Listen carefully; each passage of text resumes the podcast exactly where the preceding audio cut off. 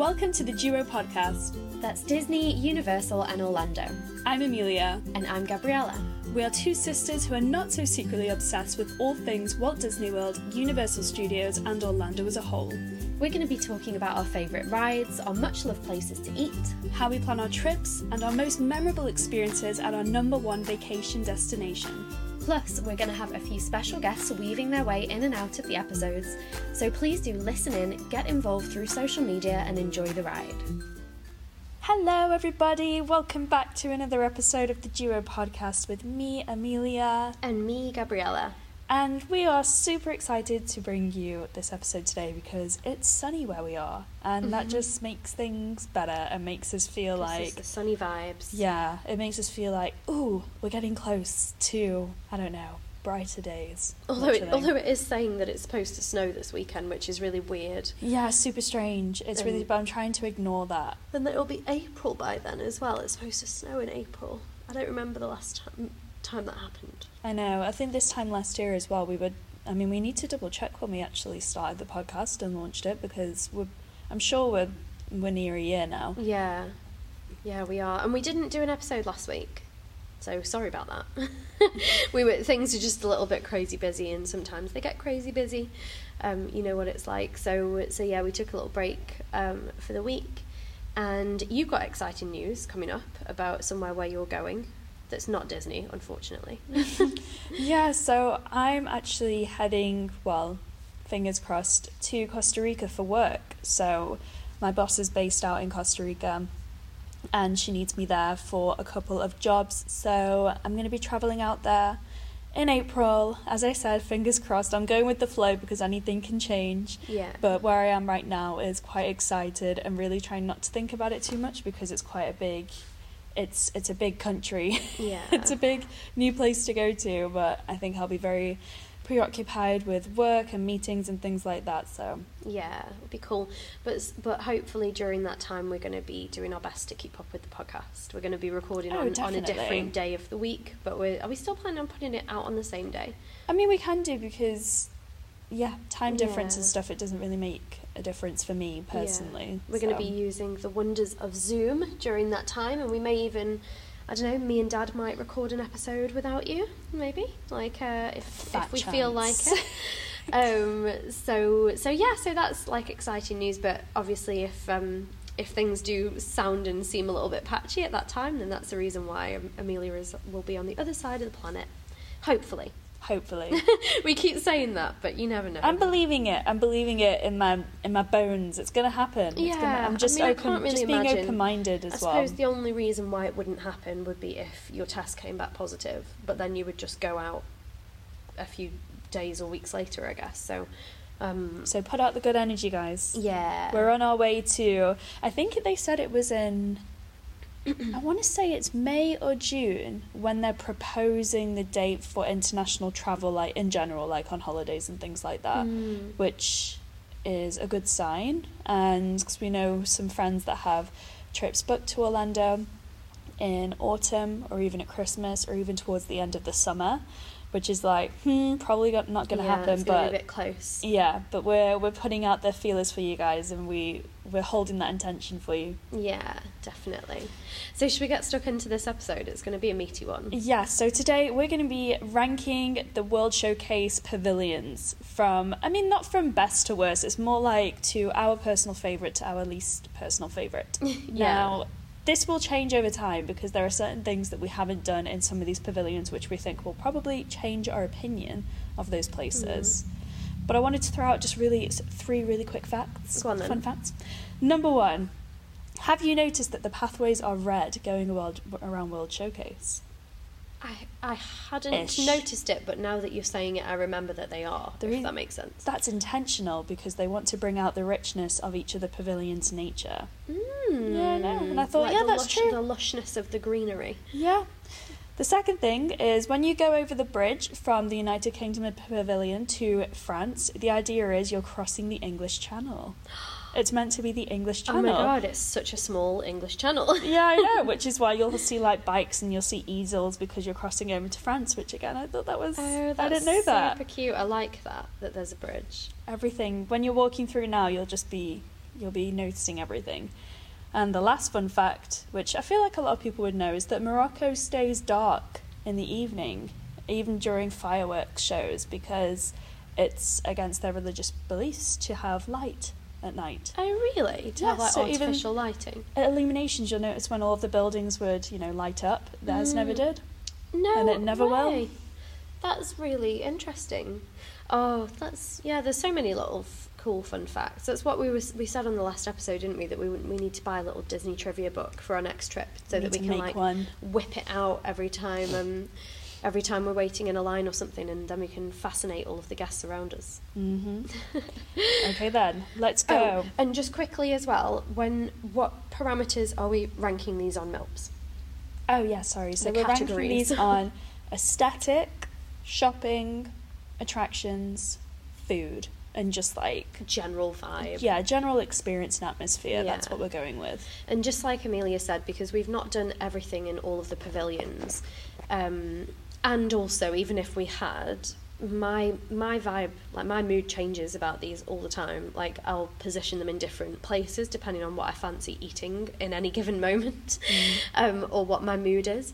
So we could come back to this in like 1 week's time and be like, what? We need to change that up. So just be mindful of that. But yeah, it'll be interesting to hear what you guys agree with and what you disagree with as we move through this. So let's kick things off with number 11. Yeah, from worst to best. But it's not worst. It's they're all fantastic. We love all countries in the world and in Disney World. So the first one that isn't our most favourite is Norway. Norway and no way. And it's actually never. When I was younger, and because regardless of where the country is, I was always taken by like the decor and like I'm into really bright stuff and very detailed things and all that. Whereas I always found the Norway pavilion just seemed to be a bit like lacking for my personal taste. Yeah, I'm with you. I think as well, even now when I think about the Norway pavilion, I can't navigate my way around it. It's like it's quite like a hodgepodge of like where the different things are. I don't know what the food is, like the delicacies or anything. So they have the skulebrød, or I've got a friend called Oda, she's from Norway, and they call it skulebrød, like Ooh. That. Yeah, and it's like a bun, I believe, with a bit of icing on, or custard in it, and then there's coconut on it. But it's quite like I was going to say I went to Norway, and I didn't go to Norway in real life. I went to Austria.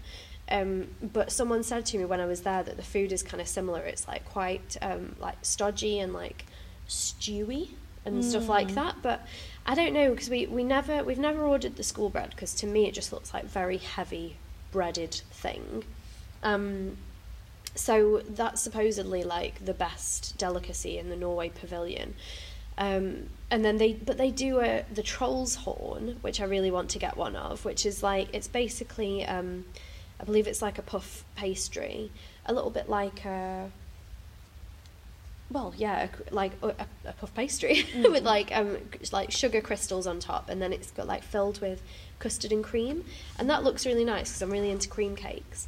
But again, it's a bit like I could get a cream cake at Morrisons in the UK, and I don't know as it would be massively different, but that one is supposed to be the horn of a troll. The one thing that I will definitely say with Norway was that when we used to go on Maelstrom back in the day, terrifying. That was like a must do for us in Epcot way back when, so Norway would have been higher on our list then, and Norway will most likely be way higher on our list next time, because I really want to do the Frozen dessert party in the Norway pavilion, where you get like all sorts of Frozen themed desserts, and there's a cheesy fondue, and you get priority viewing for the fireworks, and you get a fast pass for the Frozen ride, which That's we've great. Not done yet. So I do think that there is a lot for people like in the Norway pavilion, but just for us at the moment, it's one that we tend to like nip to the toilet in, and then keep on going. That sucks, isn't it? Being the pavilion that people nip to the toilet. The toilet break. Oh, so bad. But yeah, so I have high, very, very high hopes for Norway for the future, but that's just where we're at for right now. Number 10, I was quite surprised that we've ended up with this as it is, and I almost feel like I'll probably want to change this, actually. We have gone for Canada, the Canada Pavilion, and it's kind of shocking even saying it out loud, because I do really enjoy walking through the Canada Pavilion, and I also enjoy, on Food and Wine, the filet mignon. Flaming Yon. I knew you were going to say that. I say it every single time. And it's just so funny. The bacon and cheddar soup as well. And they got some good beer as well. And also, they used to do the entertainment Off-kilter. Oh, were so good. Off-kilter were like this Canadian folk sort of band that was almost verging on Irish. Yeah, they covered so many cool songs, and my favourite was when they would do Whiskey in the Jar. Yeah. That was like one of my favourite covers ever. And yeah, that was when Off-kilter were there, Canada was much higher up my list, because I'm with Millie, to be able to go and grab a beer and then grab that's on Food and Wine, where you can get like poutine, Canadian poutine. And the cheddar cheese soup. The cheddar cheese soup for me was better when it didn't have bacon in. Not because the bacon like takes away, but for me the bacon doesn't add to it, and it makes it not vegetarian. So whereas before it was a veggie option. So I was a bit frustrated about that, but with like they do a little pretzel roll that you could dip in it. And yeah, nice beer, like I already said. It was a nice way to spend some time. But I think we only ever did the Canada show like once on one of our first trips, and we were kids back then, and we weren't really interested in it. And we've said before that we think the shows are good; they just need an upgrade. Yeah, all of these sort of like Impressions de France, Reflections of China, O Canada, they could all just do with a bit of a. Like a tech upgrade, really. Yeah. Like make them more HD, make the colours pop, because I think the content is probably good. It's interesting to like learn about countries, and the Canada one, it's got it's Martin Short, who is Frank of Father of the Bride, which you guys, if you've not seen Father of the Bride, you so need to watch that movie, and the second one, so amazing, such great films, especially if you're like a dad with a daughter. Yeah, because it's if you're a daughter with a dad. Yeah, all that. And it means they're really like heartwarming films from like the good old days. And strangely, they play the music from Father of the Bride in the line for Soarin'. And we do. We never worked out why, did we?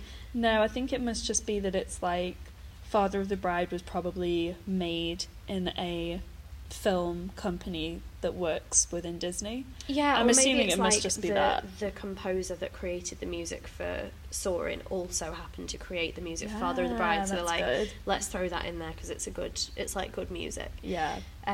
But yeah, so we need to try it again, like the show again, but at this point, again, for me, the Canada Pavilion is one where we always kind of stay on the outskirts rather than like going in. Like a diving in to the space. And I think taking away the actual food store during the food festivals, if you were to take that away, then there's not a lot that we do in that pavilion. Yeah, we haven't eaten in the restaurant, which is, what's the restaurant called? Do you remember it? The name of it? Oh my gosh. I know, I'm having like a total brain melt here. But it's one of the higher end restaurants, and it used to be like really highly rated. And I think it may still be worth 2 dining credits, because it's like a steak restaurant. Le Cellier. So it's like, Le Cellier is supposed to be like in a cellar, hence like why it's dark. Whenever you see pictures of it, it's quite dark. But I think now... I would like that though. I know Dad said that he thinks he'd be too... just not taking away the pandemic, he's like, I don't like to be close to people when I eat anyway, regardless of everything, and because it's dark as well. It might feel a little bit claustrophobic for some people. Yeah. But I think if the little filet mignon on the Food and Wine Festival is anything to go by, then it's probably incredible, that restaurant. Cuts like butter. So moving on to our number 9, and... we're about to disgrace our nation and say United Kingdom. And I think if we weren't from the UK, I think that we would love the UK pavilion. I think that Americans in particular like adore it there because of the little gardens and like the band that play, because the band that play there, or used to play there, I don't know if they're still there with the cuts and things, but they do like, you know, UK classics, like UK hits like the Beatles and some Oasis I think they do, and like other bits and bobs of British music. And you know, you can also see Alice there, and Winnie the Pooh is in that area sometimes, or used to be. I think we saw Mary Poppins in that area once as well. And then there's the pub, which, you know, American people love the idea of going to the pub, and tea, you can buy lots of tea. There's things that annoy me about the UK pavilion, and I'm going to start with the entertainment, because the entertainment area, I understand the desire to make it look like an English garden, but because so much of the other spots are pretty much like typical English, I would have loved if in the garden they made it look sort of like a festival, because festivals I think are very much part of like modern British culture, because there's festivals everywhere. And the band, it used to be... So you want a muddy field. Don't want a muddy field, but I want like a Glastonbury tent at the end instead of like, what do you call those things that are in the middle of the park? Oh yeah, like a bandstand. That's the one. And another thing that annoys me is that they used to have like these guys pretending to be the Beatles, which was fun, and they did classics. Whereas now, either they've got either they were always American who were doing it, and they've just decided not to do their English accents anymore. Or they now just use an American band, because there's an American band that is speaking and talking to you, and they're not doing just British classics. It's kind of like, you know, all-round rock. And then with the pub, I think a pub that doesn't serve an English roast or a fry-up, or an English breakfast... It's just not typical British to me. Yeah, I know what you mean. And I think as well that with the pub, because I had a friend, Christian, that used to work on the pub there when we were doing our programmes. And he... and like a few times we were like, oh, let's go and visit him, and like we'll go and eat and we'll have a drink. But it's so crowded in there. Like it's really... And I know that like, I hate to sound like a total old person being like, oh, it's too crowded and loud. But like, you know... I suppose a good English pub is crowded, like it makes sense. But like, if when I'm at Disney, I want to kind of be able to sit and chill, and like if I'm going to be spending easily 2 to 3 times as much as I would spend in an English pub in real England, then I want it to be a nice experience. But I know that you can sit outside at that pub, and apparently it's really good priority viewing for the fireworks as well. So that might be an option. But then we've also ordered from the quick service as well outside. In the past we just had like fish and chips to see, you know, how they measure up, and it was so much more, for me it was so much more batter than it was fish, that tasted really bland. I know that they do a vegan fish and chips there, and I'm pretty sure that I tried it on a trip, like not the last trip but the previous trip. I think I remember you trying it, and it was good. And it, like, when I say it was good, it was as good as the fish and chips is there, which is not great, but that's kind of good going, you know, like that the vegan option was as tasty as the regular option. So I don't know, maybe it's just because we're English again. If we were like souvenir buyers and we were not from England, then there's quite a few nice English style souvenirs that you can buy there, but it's just a bit of a flop for us. Yeah, I just think it just needs a bit of an update with some modern culture rather than just heritage. But like you said, we're from England, so maybe that's why we're saying it. So going on to our next one is Italy. Now Italy is beautiful as a pavilion. I really like looking at it, and I like going through the shops, but I think we were talking to Dad about... I know, I was talking to Dad about this last night, about how when it comes to, like, eating pizza or Italian food... I feel like I know what you're going to say, because I've said this to Dad, and Dad said this to me. This is like, we must just be Chinese whispering the same thing. I think it's just... He was just saying, like, I don't want to go to Disney just to I don't know, what's the way he said it? So what we've been saying it, the way that me and Dad have been saying it to each other is, if I'm going to eat Italian food in Florida, I'm going to go to Olive Garden. Because it's so delicious. Mm-hmm. Like the Olive Garden, it's a restaurant, if you're not familiar with it, it's a restaurant off property. It's a chain restaurant. You can access it all over the US. The food is super delicious. Mm-hmm. It's like really customizable as well. There's it's like never let us down. Never once let us down. Like there's loads of items on the menu, but you can also like build your own dishes, which is really cool. The prices are phenomenal.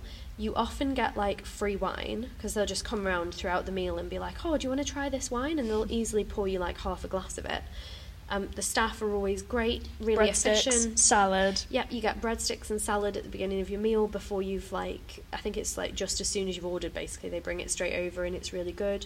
They have amazing like lunchtime offers as well, where it's like soup, salad, and breadsticks for like dirt cheap, unlimited. And there's like 8 different soups you can choose from. It's just so good that like, to me, it doesn't make sense to go to an Italian restaurant that's going to be really, really expensive on property, when a lot of the Disney Italian restaurants are not very highly rated as well.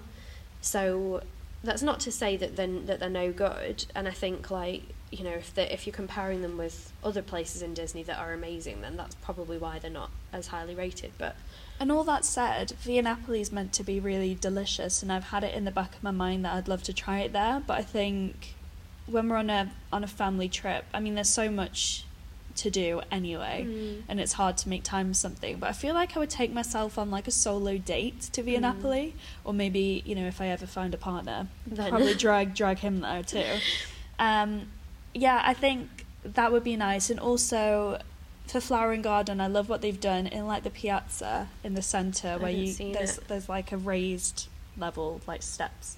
And they've covered it with flowers, and that looks lovely. And when we've been in the shop before and gone through, we've never bought anything because all the makeup is like a gajillion pounds for just one lipstick or something. So it looks nice, and I feel like the aesthetic is very on point. But for us, we've just not really gotten much out of it. I think it's like you said, if you were on like a romantic date night or something, then exploring the Italy pavilion, and we'll talk about the France pavilion in a bit as well. I think that's probably like a nice sort of setting for it.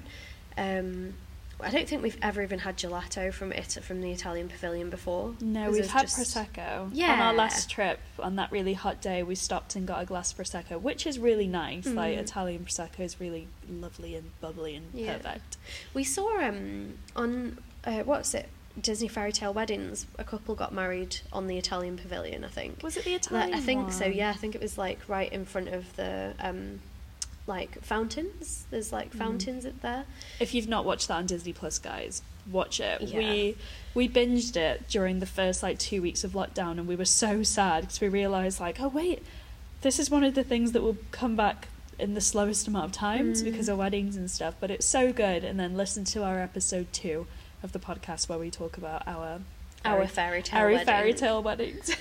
But yeah, so Italy is just a bit not fantastic, but it's also a nice one to just sit and chill, like by the fountain, with if you've got a gelato or a prosecco. So it can be a nice like pause to the day. Moving on to Germany, which is we're getting close to the halfway point, but this is still on the level of like our least favorite.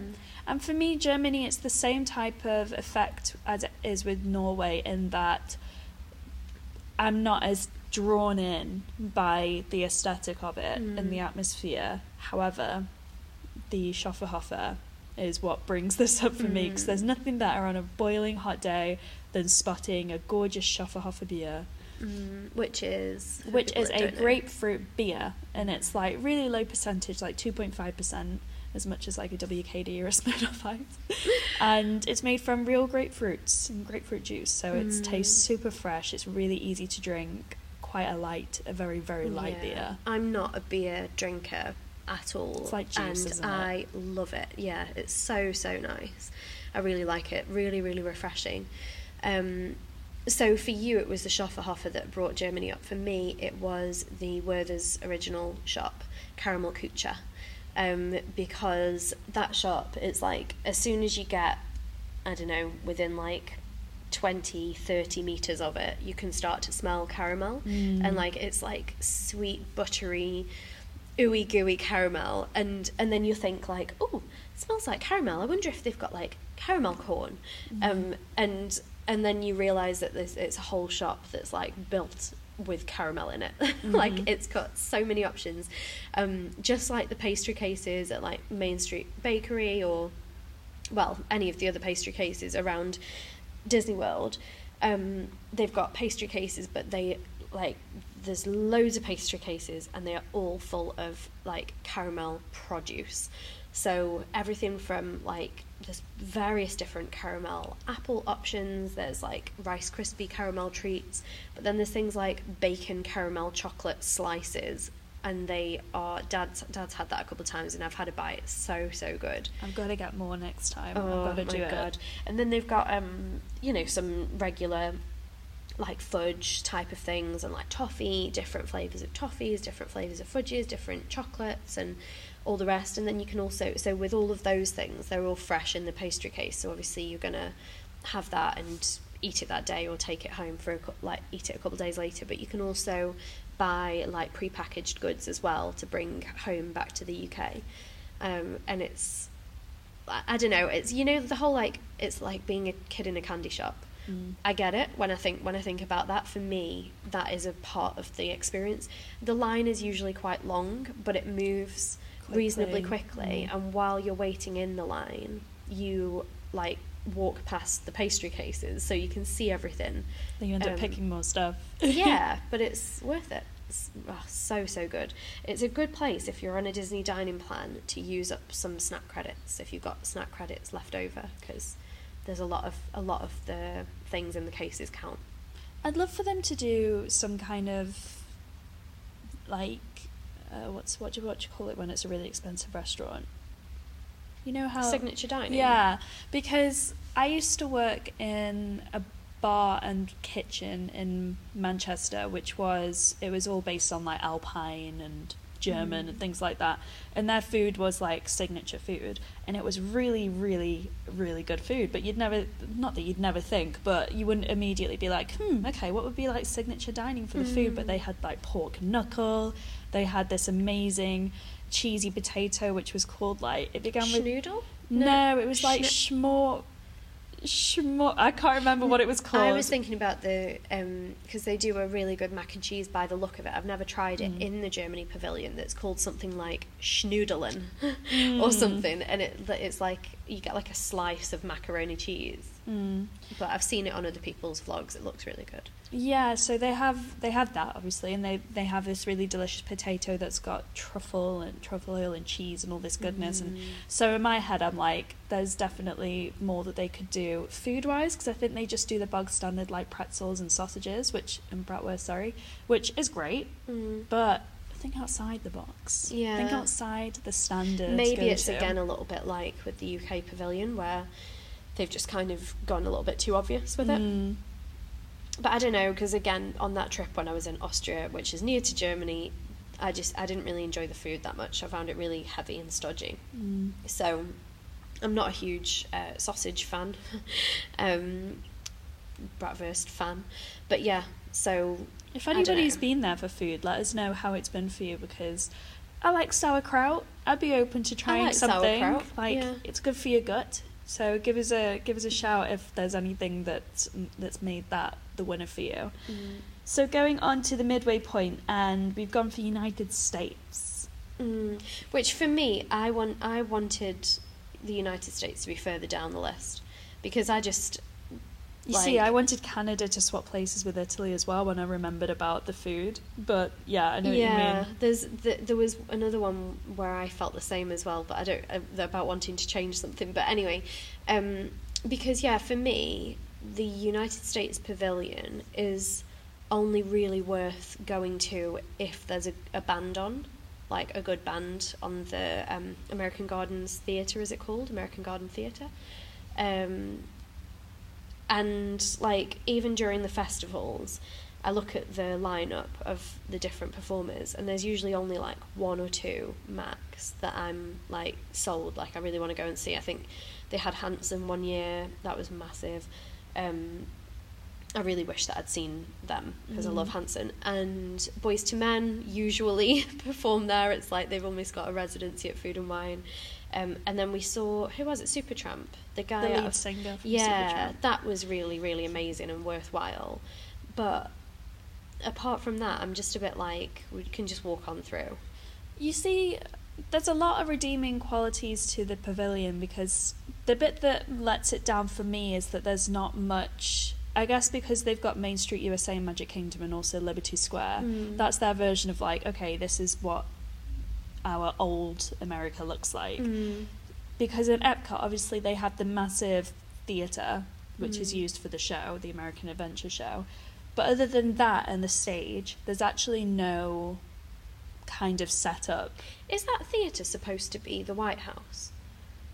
Yeah, I think so. Is it? Because I was going to say, I've never noticed if that's what it's supposed to be. Yeah, I think so. And if it is, it's never been obvious to me. But now I'm thinking, I'm like, maybe it's not. I wouldn't be surprised if there's a reason why they can't replicate the White House. Oh. I think maybe it's not. But I do know that Club 33, Epcot's Club 33, is there now inside that building. Which is like their secret club or something. Yeah, it's the super secret, really expensive, costs you like $100,000s of dollars to be a member there per year.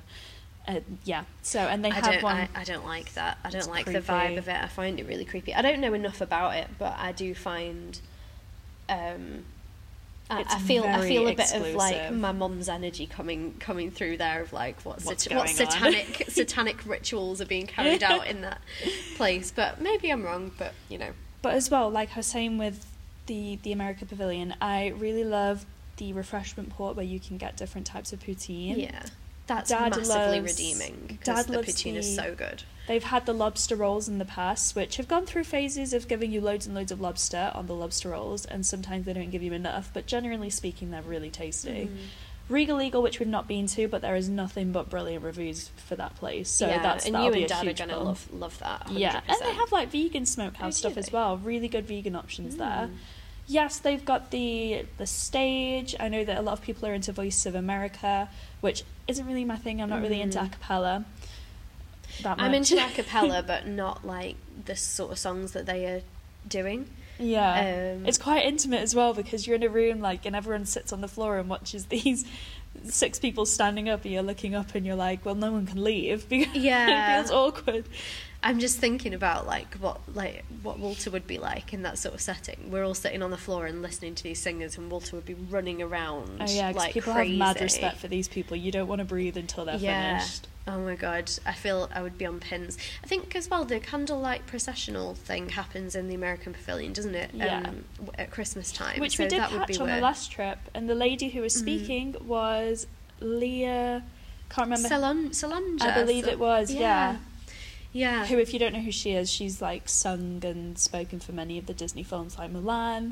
I think she was the original Eponine in Les Mis as well. Oh, wow. Although if you're listening to this and you're like, she's so wrong about that, then just tell me. But I feel I'm reasonably confident. I don't know if she was the original, but she's defo been in Les Mis. I think she was the 10th anniversary one, the one that was on the 10th anniversary. But again, I may be wrong, but yeah, she's done loads, like voiced loads of cool things, so it was cool to see that. There's a lot of redeeming qualities for the America Pavilion. American Dream, I don't think you mentioned, maybe you did. Dad's favourite drink. I don't know if I did.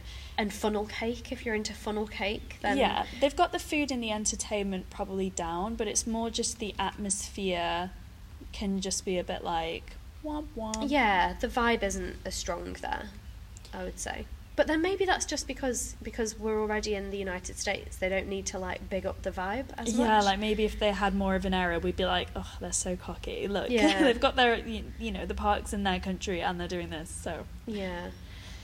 So next up is the China Pavilion. We're getting close to our favourites, so we love the China Pavilion. Yeah, this is one where we probably spend the most time, like looking through the shops and things on previous trips, as opposed to it just being a whistle stop, like, or toilet toilet gap or whatever.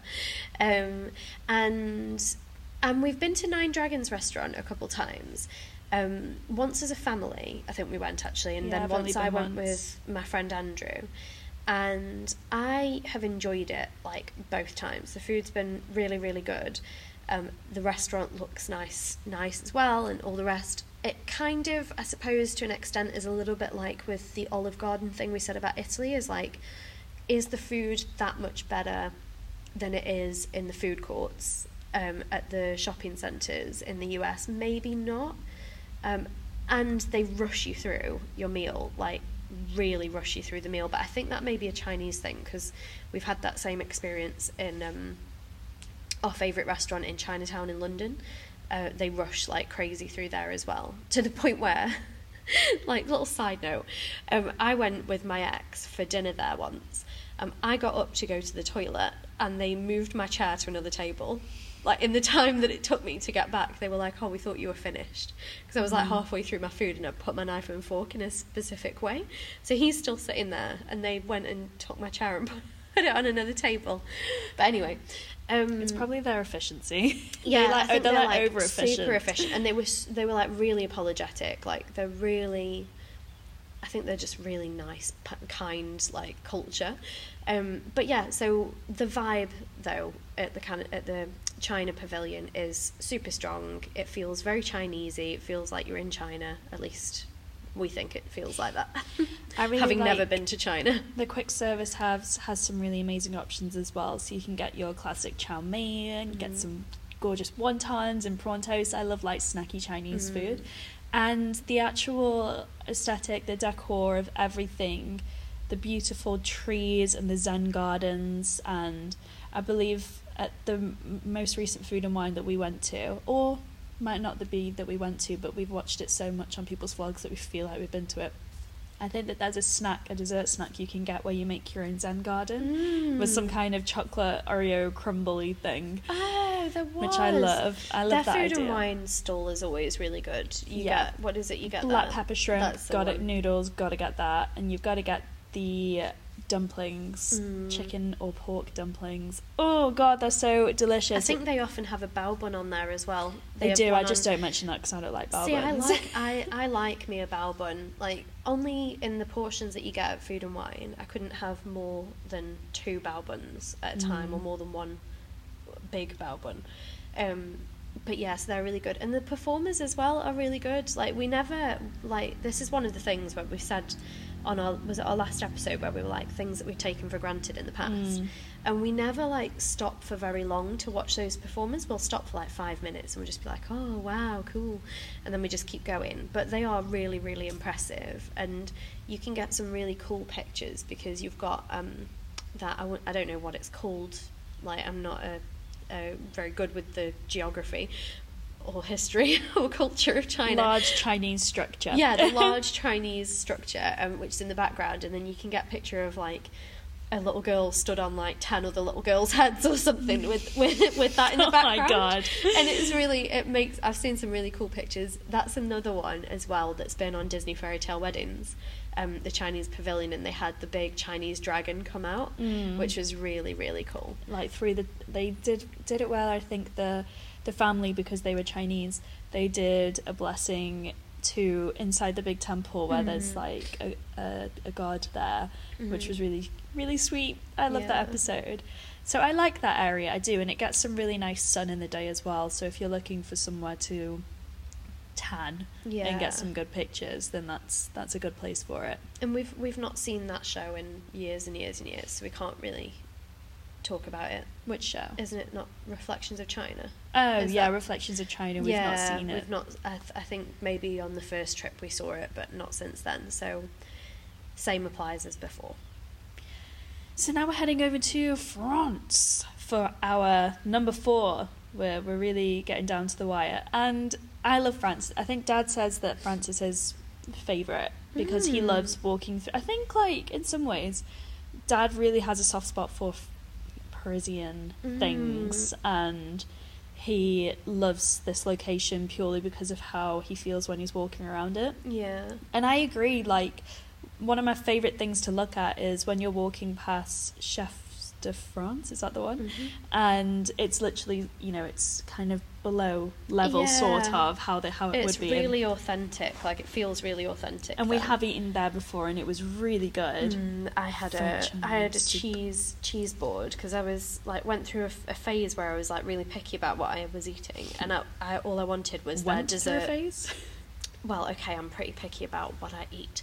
And one of their dessert options was like a cheese platter, and I was like, I want that for my main meal, please. So that's what I ate, and it was really, really good, like delicious cheese. Dad had French onion soup and maybe a steak. Did someone have a steak? I feel like there was a steak at the table. Mm-hmm. And I don't remember what Mum had, but the food was just really good, and it's so beautiful in there. Like, it feels like a real French cafe where everything is like gold and like lots of light, natural light coming in. It's really beautiful. You've got the Eiffel Tower, which is, you know, it's that, is it called forced perspective, when it feels like it's bigger than it is, but it's actually really teeny. And also during Food and Wine, they have the amazing escargot, which it's like garlic snails, which honestly, if you've never tried them before, don't be put off by the snail. It's like the texture of mussels. Mm-hmm. So or like calamari, so a bit rubbery, but the flavour of the garlic butter in the croissant is just, my mouth is nice. Watering, so I love it so much. And they also have a rosé, like a frosé, which is a frozen rosé cocktail. Again, super delicious when it's a really hot day. A bit more expensive than you would want to pay. I think it's like $12, but that's actually not the worst thing in the world. And they do which we've not tried yet, but it's like so high on my list of things to try, is an ice cream sandwich with brioche. And it just looks really cool. I feel like it will be a total disaster to eat, like a complete mess.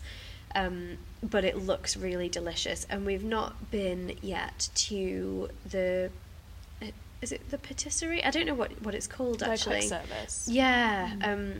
And I really want to go, because they've got like a really, really yummy looking cheese and bacon, like savoury croissant pastry thing, something. I love the way you describe stuff when you don't know the name. It looks so good, and it must be good in there, because the reason why we never tried it is that we've done it like 2 or 3 times where we've gone and we've like looked at the line and we've just been like, the line is just so long that we decided against it. I think Molly from Olia's, that's her favourite quick service in Disney World. Yeah. The one in the French Pavilion. And remember, was it there that you got like, there's a makeup shop. Yeah. And Gabby got some makeup there, which cost like a gajillion dollars. Yeah.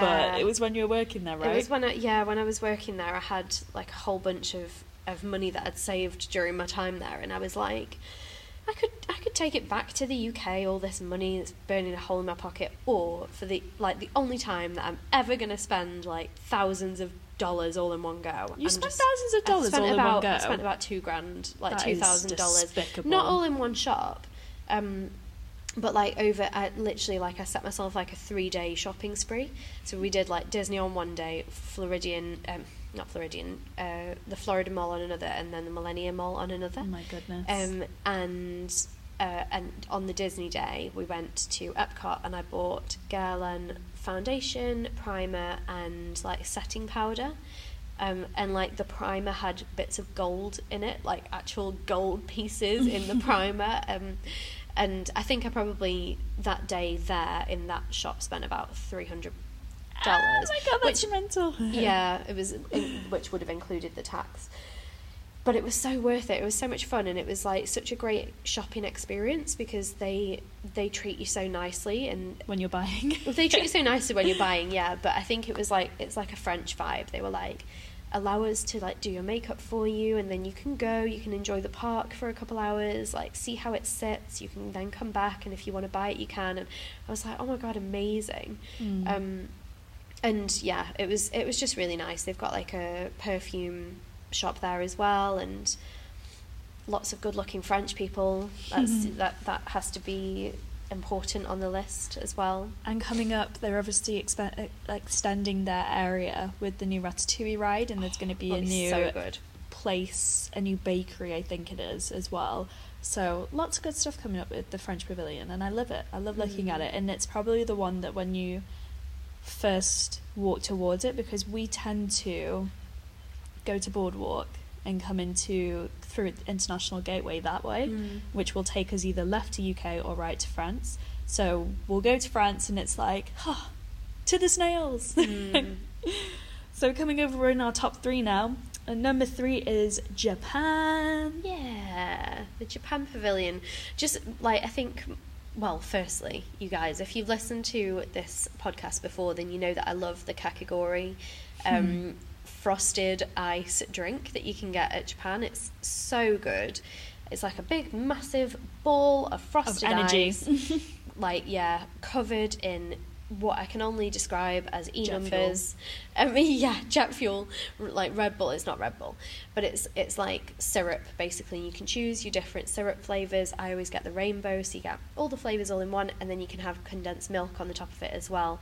You can eat it with a spoon, or you can eat it straight face first, which is the best way. We're not affiliates for this, by the way. No, she's just really passionate. I love it so much. And then at the bottom, like the bits that have melted, you can drink it, and it's almost like drinking, this is going to sound horrible, but I like it, like cordial straight. Like ice cold cordial straight. Oh, it's so good. I love it. It's something that I need to have on every single trip that I go. So that was my primary reason for why this is way up there. I really like it as a pavilion because it's really beautiful. So you have like the Japanese blossom trees, and most of the plants that are there are specifically the plants and the trees that you would get in Japan. They've like grown that, and and I think it's really wonderful, and it's very, what do you call it, like there's loads of pockets of wonder. Yeah, if you go for a walk, and there's like loads of little details in different areas of this pavilion rather than it all being in one place. It's all spread out like it would be in Japan, I'm assuming. The shops are really cool. They've got so many, it's massive, like weird things to look at, like weird different snacks, like crisps that are like flavored like seaweed and like weird, mystery bags of food. Yeah, and then the same with little toys. You can get like really weird little like cats, like cat toys where the cat is dressed in like different fancy dress costumes, and they're all key rings. Or the cat, so you get, like, the a cat was dressed like a sushi. Yeah, cat dressed like a sushi. It's like so weird but super cute. I feel like this is one of those pavilions where it's a bit like an Oblivion. Like you go in at 12 noon and then you don't come out till 4 o'clock, and you've literally been spending all your time looking, like picking up individual things and being like, hey, have you seen this? To whoever it is that you're with. And then they've got the little sort of museum section as well, where they have different exhibits. But the one when we were there was all about cuteness. Still there, actually. Still I think same? Because with everything that's gone on, because Molly from Molly is one, and it was still there. Yeah. It's like, what is that? So it was all about how, like, one of the things that fascinates the Japanese culture is, like, really cute things. So things like Hello Kitty and stuff like that, I guess. But the way that comes across into, like, fashion and food and, like, decor and all the rest, it's quite cool to look at. And, again, there's definitely parts of it that are, like, feel a bit creepy. But it's also quite fun and unique to look at. And the sake bar. You'll know as well, sorry, just still outside the shop. Inside the shop, you can have an experience with the kids or with yourself where you can get yourself a pearl from one of the oysters, which is always fun. Yeah. And they really put on a good show. Yeah, it's always fun to watch.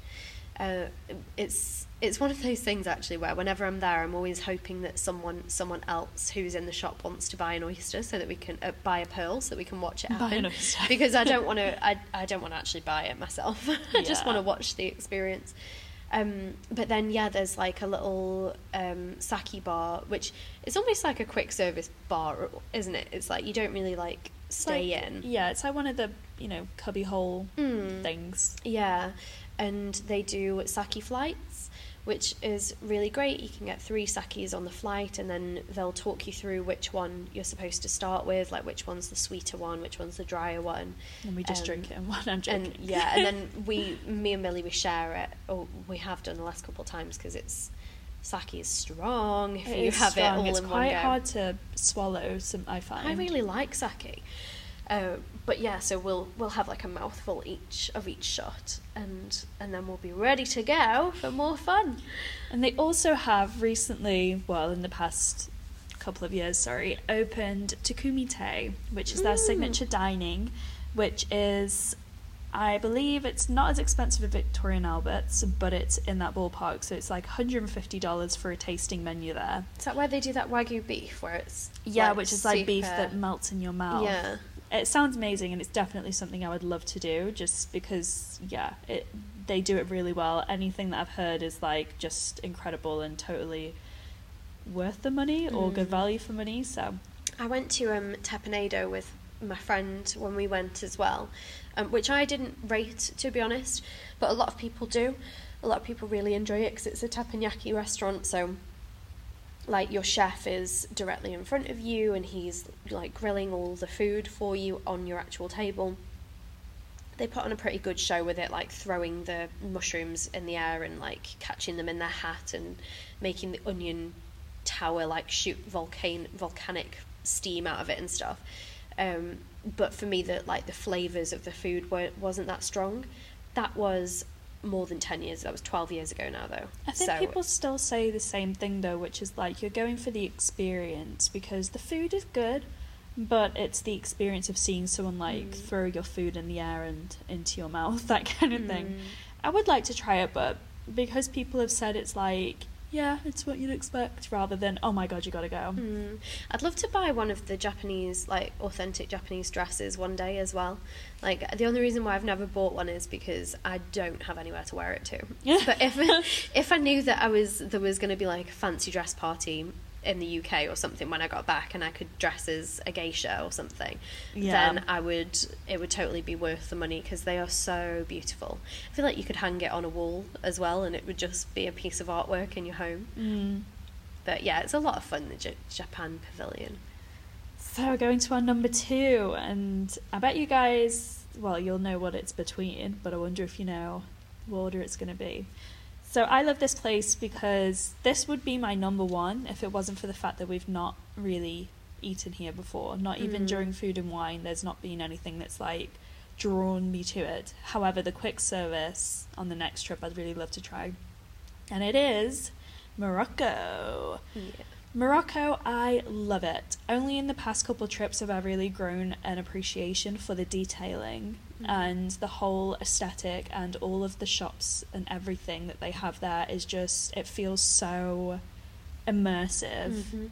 It's incredible. I love that. Yeah, you feel like you're in a genuine Moroccan bazaar, like market, where there's like all of these little rooms that are all connected by beautiful little archways to walk through into different sections, and all of the sort of stuff that we are into, like aside from Disney as well. So they've got incense and they've got sequined cushion covers and henna and stuff like that. It's like, it's definitely our bag, like tea light holders and fairy light things and all the rest of it, and that's like over the one side, and then over the other side is, I feel like it's got to be one of Disney's best kept secrets, the like how quiet it is in the there's like these beautiful mosaic hallways that you can walk down and walk into these different rooms, and whenever we're there it's always like dead quiet.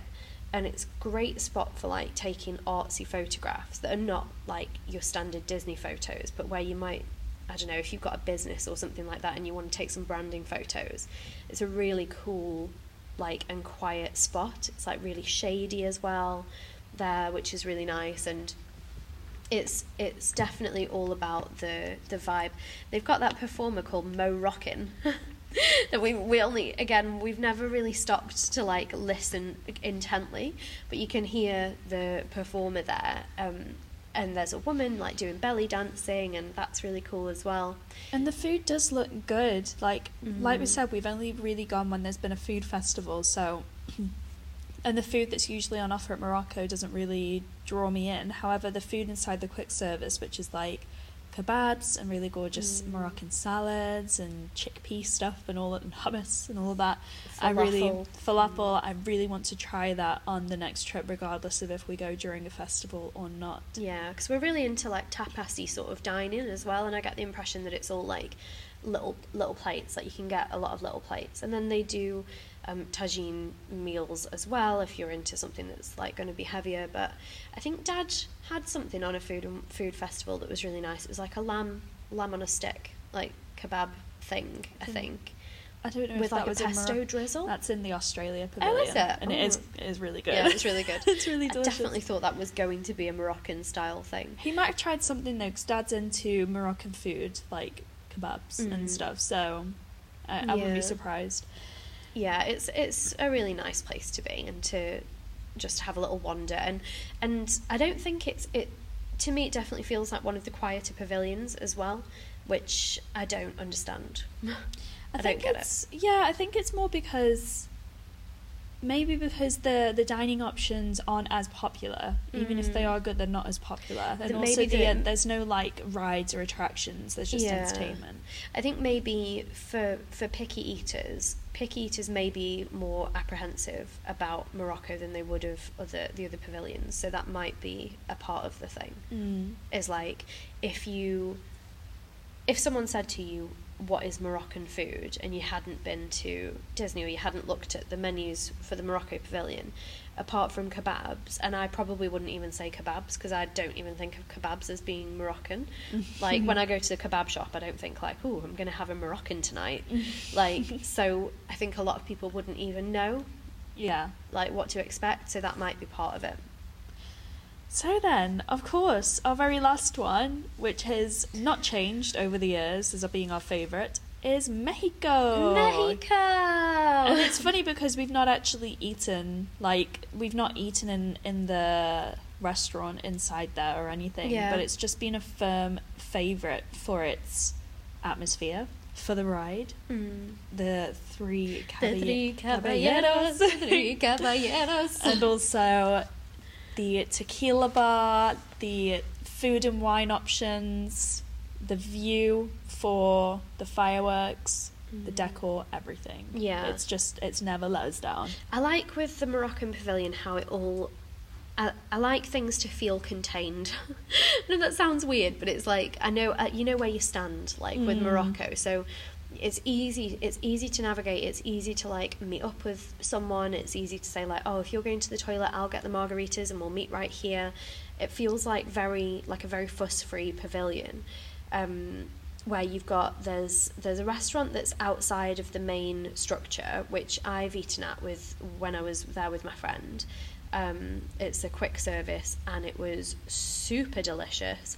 Massive, gigantic portions, like you could easily have like separate it into three meals, especially if you're like snacking elsewhere around World Showcase. I think we had enchiladas or something like that, but then they get this massive enchilada, like two enchiladas, a ton of rice, like a massive load of salad as well. It was just so good. I'm so hungry.